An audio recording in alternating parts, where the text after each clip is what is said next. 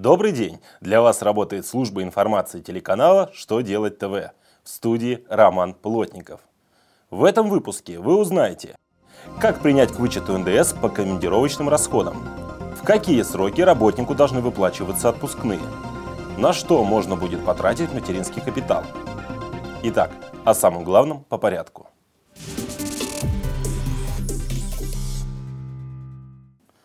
Налогоплательщик может принять к вычету НДС по командировочным расходам на основании бланков строгой отчетности. При этом, как напоминает Минфин, сумма НДС должна выделяться в них отдельной строкой. К числу бланков строгой отчетности относится и маршрут квитанции электронного билета на самолет. При выделении в ней суммы налога соответствующим образом она может быть принята к вычету но только после предоставления работникам организации отчета служебной командировке. Для регистрации в книге покупок маршрут-квитанция должна быть распечатана на бумаге. Роструд разъяснил порядок расчета сроков оплаты отпуска работнику. Ведомство напомнило, что согласно трудовому законодательству отпуск оплачивается не позднее, чем за три дня до его начала. Срок исчисляется в календарных днях. В качестве примера Раструд пояснил, что если работник уходил в отпуск с понедельника, то оплатить отпуск необходимо в пятницу.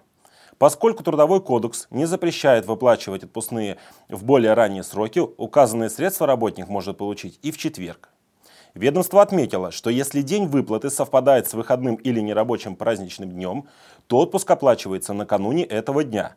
Об отпуске работник извещается как минимум за две недели до его начала.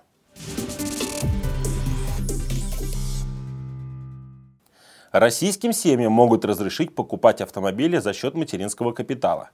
Соответствующий законопроект поступил на рассмотрение в Госдуму. Согласно документу, приобретаемый таким способом автомобиль должен быть произведен на территории России и не состоять ранее на регистрационном учете. Полная его масса роли не играет. В законопроекте отмечается, что автомобиль можно купить за счет материнского капитала в любое время после рождения ребенка. Ждать достижений им трехлетнего возраста не обязательно – Данной мерой законодатели рассчитывают усилить стимулирующую роль материнского капитала. Ее целесообразность они объясняют тем, что автомобиль может использоваться семьей как в личных целях, так и в коммерческих для пополнения бюджета.